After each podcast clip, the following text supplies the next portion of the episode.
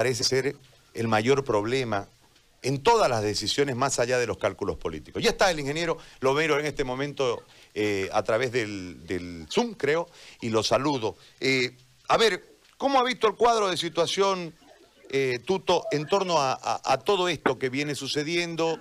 la posición de algunos de que no vengan las elecciones el 6, la realidad de la gente enfermando y muriendo, los conflictos por la terapéutica, porque hay médicos que dicen esto no tienen que tomar, esto tienen que tomar, y estamos todos así como, no hay gobierno, no hay Estado, una ausencia de Estado en todas partes. A esto hay que sumarle la otra parte, que es la parte de la economía, que me parece que es la columna vertebral de todo, porque en base a eso uno puede proyectar.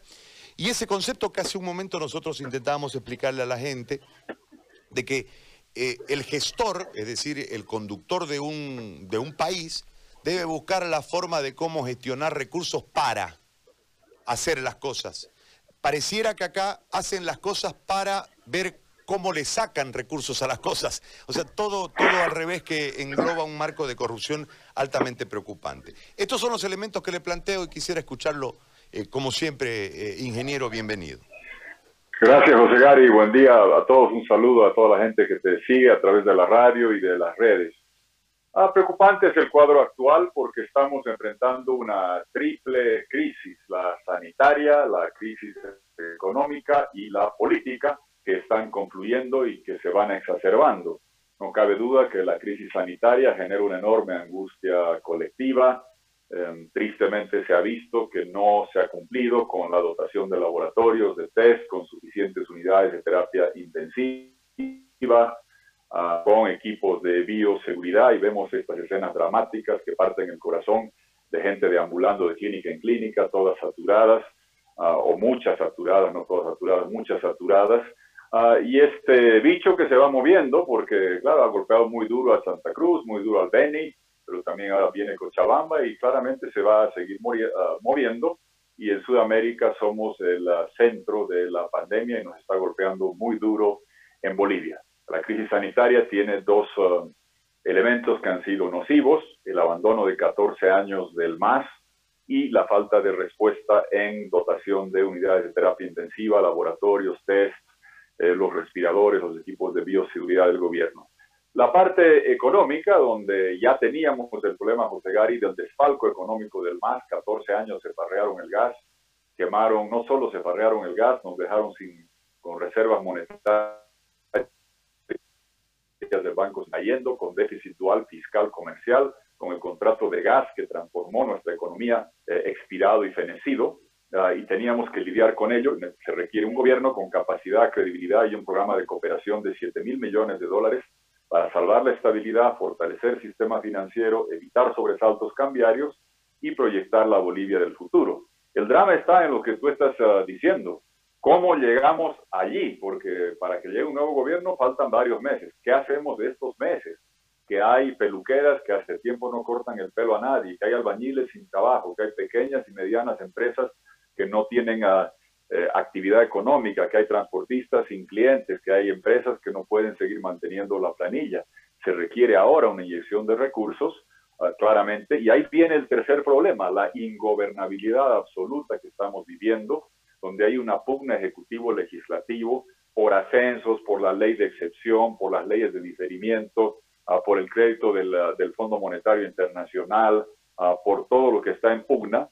Y además que ves el Poder Judicial que cambian de presidente porque le retiran la confianza, crezca entre Ministerio Público y Ejecutivo. Y además no está solamente a nivel nacional, es una descoordinación a nivel nacional, regional, local. Ya nadie sabe, en Potosí hay dos alcaldes, yo no sé quién es el alcalde de Cochabamba, nadie sabe quién es el director del CEDES de La Paz, y esta ingobernabilidad tiene consecuencias en lo económico y en lo sanitario. Ha habido un anuncio que quien no quiere preservar empleos, que se reactive la economía, pero anuncios sin plata incuba frustraciones y el dinero se tiene que aprobar a través de inyecciones externas. Un decreto que diga anuncio un programa de generación de empleo sujeto a una aprobación congresal es una buena intención. Y por eso hemos planteado que hay que reconstituir un mínimo de gobernabilidad, porque me preocupa José Gari que al paso que vayamos, un nuevo gobierno el día que tengamos elecciones va a tener que hacer no salvataje, no fortalecimiento de la economía, sino resurrección, que es muy, muy difícil, de empresas cerradas, de empleos que se han perdido, porque estamos en un momento tremendamente complejo. Eh, rara vez ha habido esta combinación de crisis sanitaria, económica y esta incertidumbre política. Tú dirás, otros países enfrentan el coronavirus, sí, pero otros países no están saliendo de 14 años de la sí, corrupción, gobierno autoritario, abusivo como Leo Morales, que salió yendo como rata cobarde, nos dejó sin el contrato de Brasil, ah, y además estamos con un interregnum que, ojo, no es solamente José Gari, el gobierno nacional. Todas las instancias de gobierno encargadas de atender la crisis sanitaria han expirado y fenecido su mandato. A estas alturas debimos haber renovado ya todas las instancias. Estamos entre este interregnum y con esta dificultad que tiene reflejo incluso en, la, en las pugnas en cuanto a la fecha electoral. Pero vamos a, tener todavía tiempos complejos, pero si no se repone un mínimo de gobernabilidad para garantizar inyección de recursos externos que están disponibles para crear un puente, lo vamos a lamentar. Concluyo con esta idea, José Gari. El próximo gobierno, desde el punto de vista económico, credibilidad, capacidad, si nos dan la oportunidad, estoy seguro que se tiene la vacuna económica y eh, manejar el tema post, uh, post pandemia. Pero el paciente, la economía necesita oxígeno ahora y es muy difícil avisorar cómo vas a abrir ese oxígeno para preservar los empleos, para salvar las empresas, para garantizar que la economía no colapse en medio de esta ingobernabilidad profunda.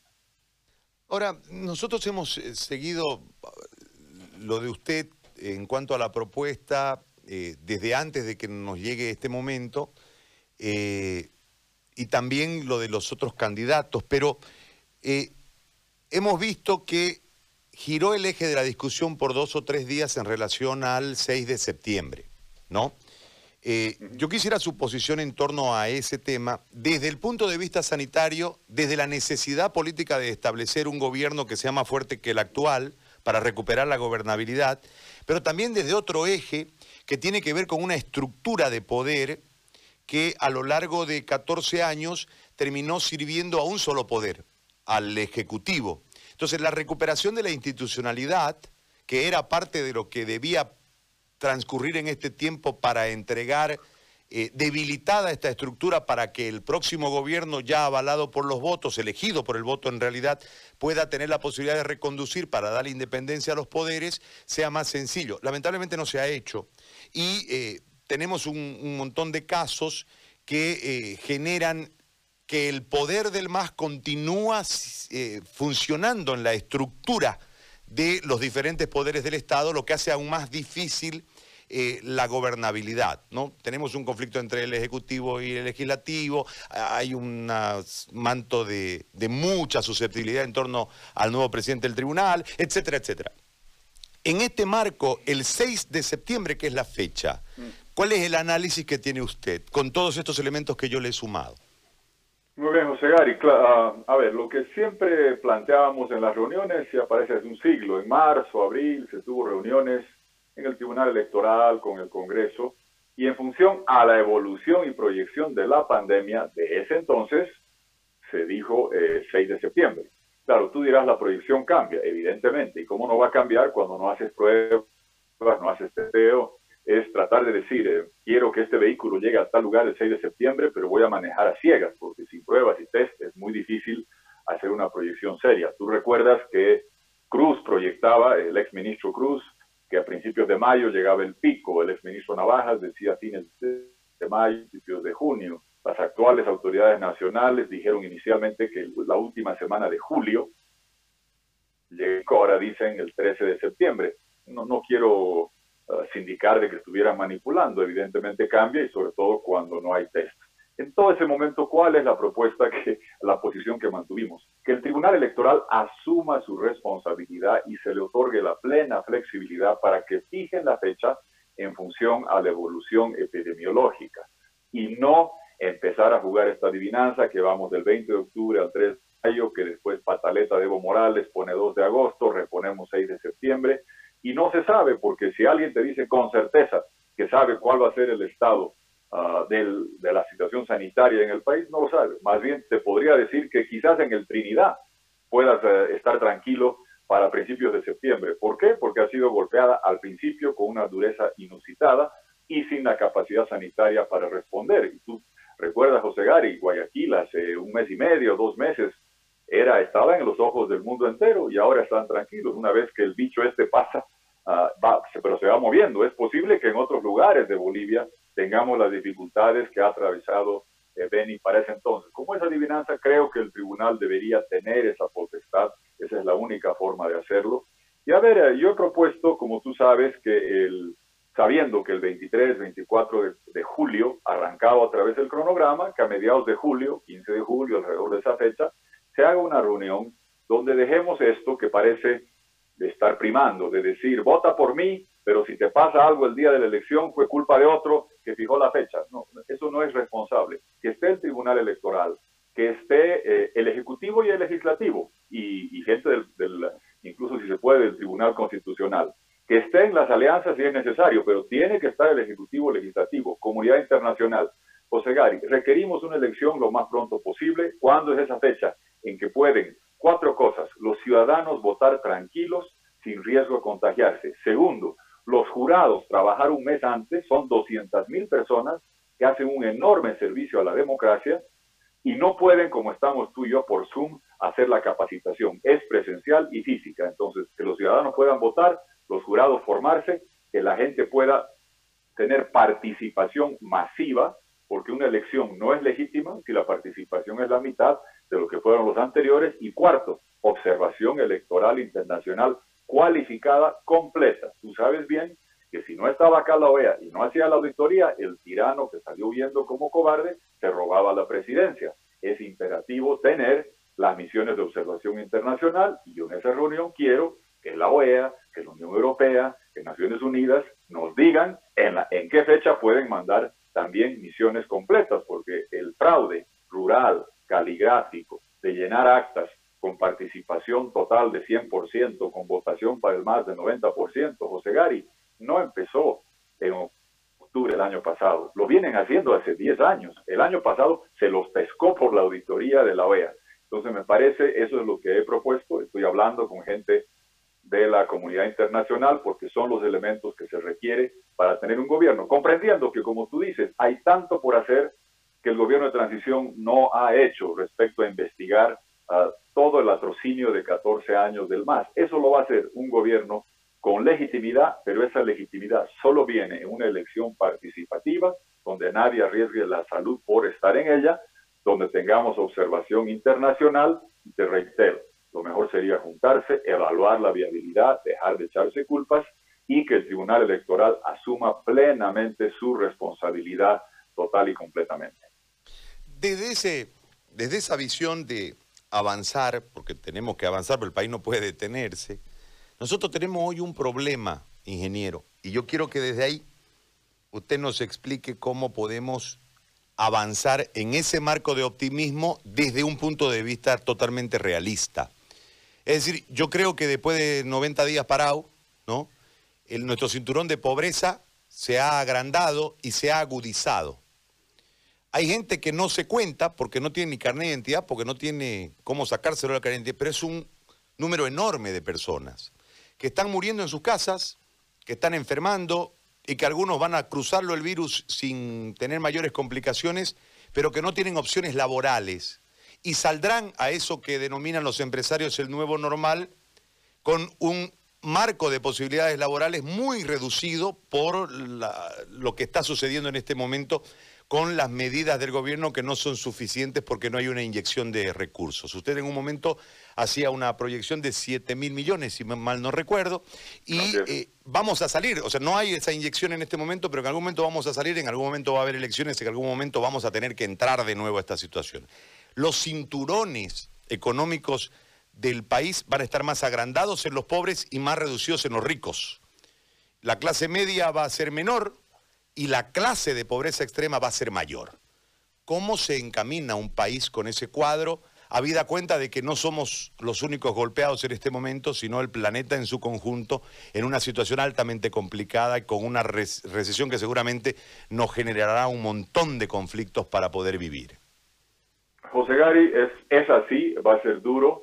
Y fíjate que nosotros cuando propusimos, hicimos el programa Corazón Verde Digital, Bolivia Integradora, Sostenible, Digital, digital ya nadie cuestiona la necesidad de digitalizar uh, el país, haciendo acá las baterías de litio, repartiendo las acciones en propiedad a los mayores para ser los agentes económicos, todo ello sigue siendo absolutamente viable. Yo soy optimista sobre el futuro y tenemos una base que no había el 85. El 85 había hiperinflación, desdolarización, no había gas, el litio era un remedio para los bipolares, e, era otro mundo. Hoy día sí tenemos la posibilidad de rebotar, pero lo primero es lo primero, lidiar con los coletazos de la crisis sanitaria que va a seguir con nosotros un buen tiempo. Hemos propuesto un seguro universal de salud en cinco años. Quizás lo bueno en este mundo eh, post-crisis sanitaria es de que va a haber gran cantidad de recursos de cooperación para los países en desarrollo, para que fortalezcan los sistemas sanitarios y que nunca más nos agarre en pañales o llenos de estadios, palacios, jets, fábricas y con los hospitales desguarnecidos. Eh, segundo, que claramente se necesita esta inyección que yo hablaba en enero, febrero, de 7 mil millones de dólares, que era necesaria por el desfalco del MAS, que se paró el gas, acabó el contrato con Brasil, los precios están bajando, eso ameritaba una inyección y la sigue ameritando para garantizar que tengas un sistema financiero sólido, que no tengas sobresaltos cambiarios, que puedas inyectar liquidez a la economía, que tengas uh, divisas en suficiente cantidad. Pues si le agregamos el coronavirus, más imperativo que nunca hacer eso. Y eso será tarea del próximo gobierno. En ese marco, en el corto plazo, ¿cuál es la preocupación? Que el país requiere un balón de oxígeno. Con este gobierno, la vacuna económica de 7 mil millones de dólares no es posible. Es un gobierno de baja capacidad, con escasísima legitimidad y no van a poder captar los programas de cooperación que están captando Perú, Colombia y otros países, es comprensible, pero por lo menos un balón de oxígeno entre 800 y se suma lo del Fondo Monetario Internacional, 1.200 millones de dólares, se puede captar. Ahí es, por ejemplo, irresponsable, criminalmente irresponsable, eh, por doble vía lo que hace el MAS, de bloquear créditos sanitarios y económicos para lo que tú dices, evitar que la gente quede sin empleo, que la gente quede sin clientela, que cierre la pequeña empresa, que cierre la mediana empresa. Y escuchar a Luis Arce, eh, cajero del desfalco más grande, salir a proponer una moratoria de deuda externa el año 2021, es anunciar a la cooperación que es tan necesaria, oiga, no le preste a Bolivia porque Bolivia va, va a declarar moratoria. Es estupidez elemental. Eh, José Gari, cuando un país tiene flujos netos positivos de un acreedor, ¿qué quiere decir? Que durante un año recibes más desembolsos nuevos que lo que amortizas en capital e intereses, le sigues pagando. Yo le pregunto a un pequeño empresario que nos esté escuchando, si usted tiene un negocio y quiere seguirse prestando del banco, ¿usted unilateralmente le deja de pagar? Si lo hace, deja de recibir. Y de los organismos del Banco Mundial, del BID, de la CAF, del Fondo Monetario, recibimos y vamos a seguir recibiendo y necesitamos seguir recibiendo mucho más de lo que amortizamos.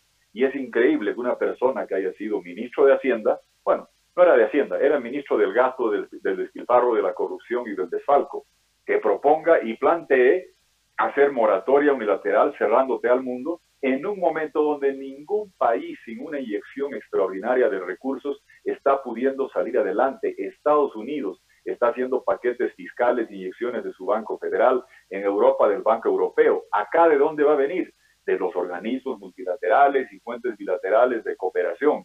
Y el irresponsable de Arce, con un desconocimiento total, dice, no, no, quiero declarar moratoria por el año 2021, cerrándonos los grifos. Y sus parlamentarios del MAS salen a decir que no van a aprobar ningún crédito. Por eso lo mínimo que se requiere para restituir la gobernabilidad es tener ese balón de oxígeno en el Congreso y apelar a la gente del MAS que no cometan este eh, que no perpetren este atentado contra la salud del pueblo boliviano y la economía nacional de decir voy a cerrar eh, los grifos porque tengo eh, la parte del Congreso. Evidentemente, ¿qué ha cambiado para José Gary? Tú recuerdas que en noviembre, diciembre, enero del año pasado, cuando huyó la rata cobarde de Evo Morales, hicimos la sucesión.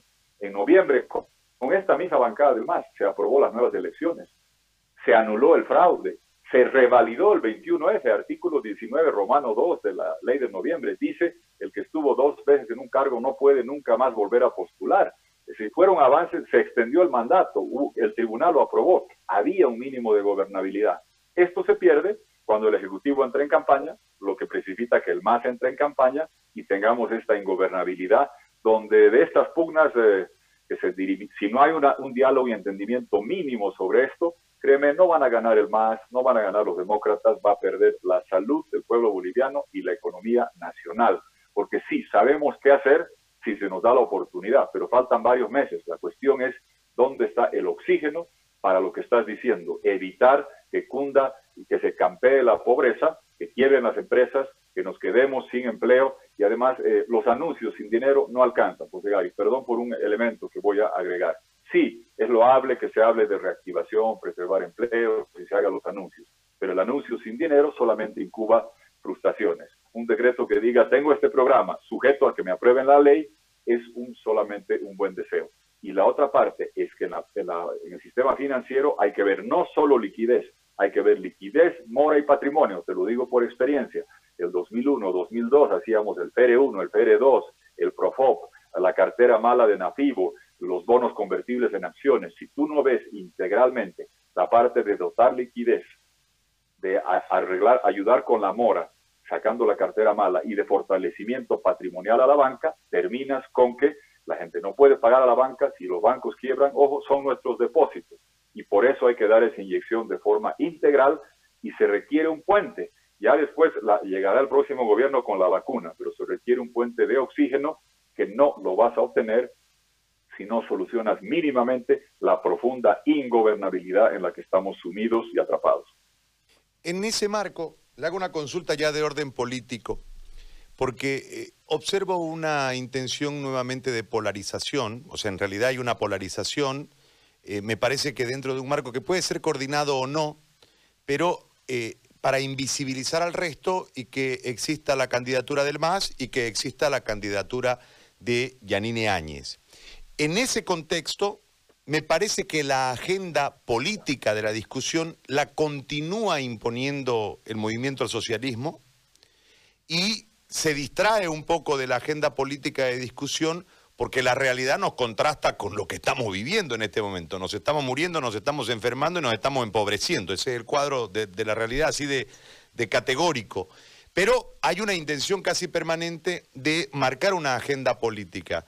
Es decir, los dos que de una u otra forma cogobernaron, con acuerdo o sin acuerdo, pero eh, cogobernaron, eh, las dos fuerzas políticas continúan existiendo y parece que en concordia, parece digo porque no puedo comprobarlo, en relación a esta agenda política que se impone inclusive con la voz de Morales desde afuera. En un momento dado Morales dice, eh, ya pusimos fecha. ¿No? Eh, en otras palabras, en el más el mensaje interno es yo sigo mandando y en el resto del país, espéreme que ya vuelvo. es más o menos eh, eh, la decodificación de ese mensaje. Desde el plano político, ingeniero, ¿cómo observa este cuadro y si la lectura que nosotros intentamos realizar desde nuestro pequeñísimo conocimiento es la que se está dando o estamos en un nivel de alerta demasiado elevado?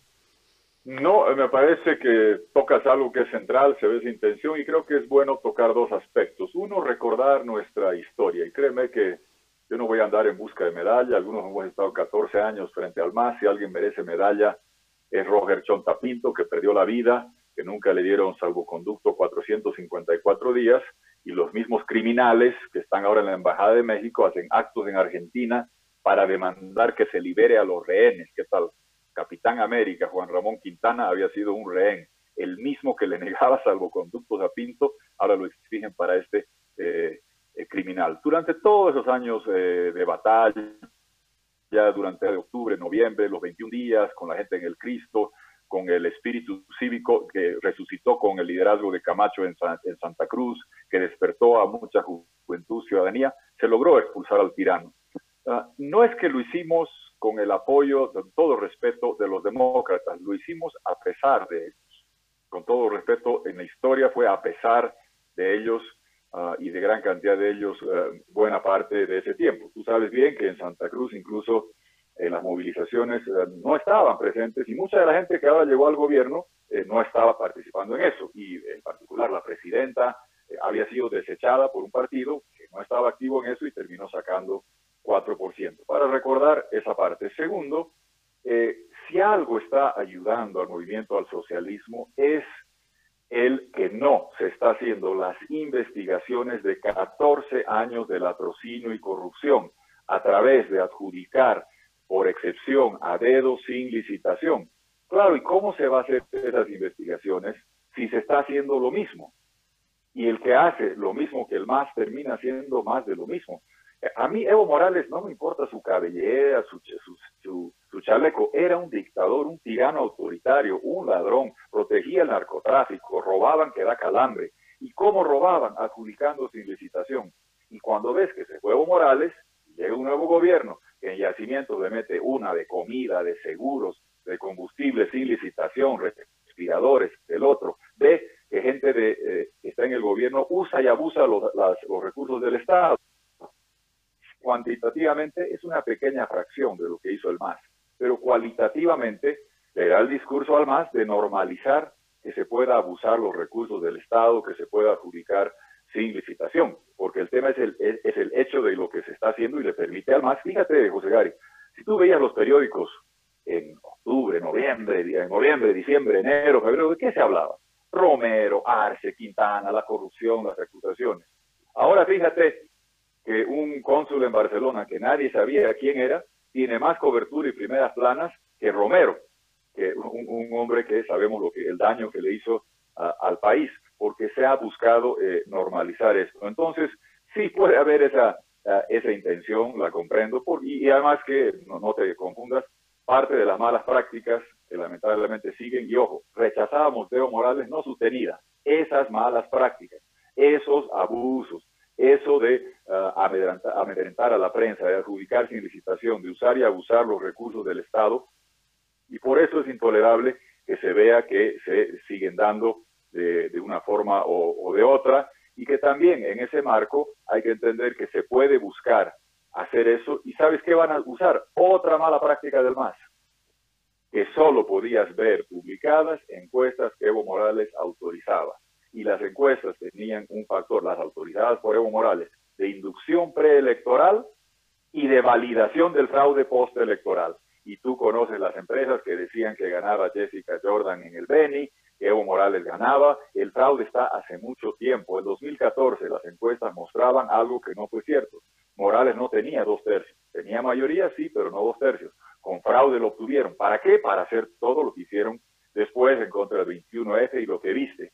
Lamentablemente esa mala práctica continúa. Encuestadoras que tienen contratos con el Estado y que después siguen trabajando para hacer cosmética eh, de inducción preelectoral y de validación postelectoral, lamentablemente es otra mala práctica que sigue vigente. Tendremos oportunidad de debatir y discutir esto ah, hacia adelante porque creo que lo central y fundamental es entender que estamos en una crisis sanitaria y económica profunda, que la mayor parte de la responsabilidad la tiene 14 años de despilfarro, corrupción y dejadez del MAS, que pensaba que con canchitas, palacios y yes nos iba a tener sanos, y no, es con hospitales, con clínicas, con centros básicos de atención y con ítems de médicos y enfermeras. Lo mismo lo económico, desfalco del MAS, pero este gobierno de transición no está pudiendo manejar. Entonces, en este debate, cuando veas la crisis sanitaria y económica y la ingobernabilidad, vas a llegar a la conclusión de que las responsabilidades, créeme, que van a estar para mí principalmente en el MAS, pero también una buena cuota parte de un gobierno de transición que no ha dado respuesta en los ah, respiradores, en los equipos de bioseguridad, en los laboratorios y test, y tampoco está dando respuestas en lo económico porque prefieren hacer eh, anuncios sin plata y anuncios sin plata, con todo respeto, son más propaganda que programa. Ingeniero, le agradezco por este contacto y por este tiempo que nos ha dedicado en esta mañana. Ha sido agradable, como siempre, conversar con usted, muy amable. Enormes gracias, José Gary. Un saludo grande. Chao, hasta luego. Jorge Tuto Quiroga Ramírez, candidato a la presidencia por Libre 21, ha conversado con nosotros en esta mañana.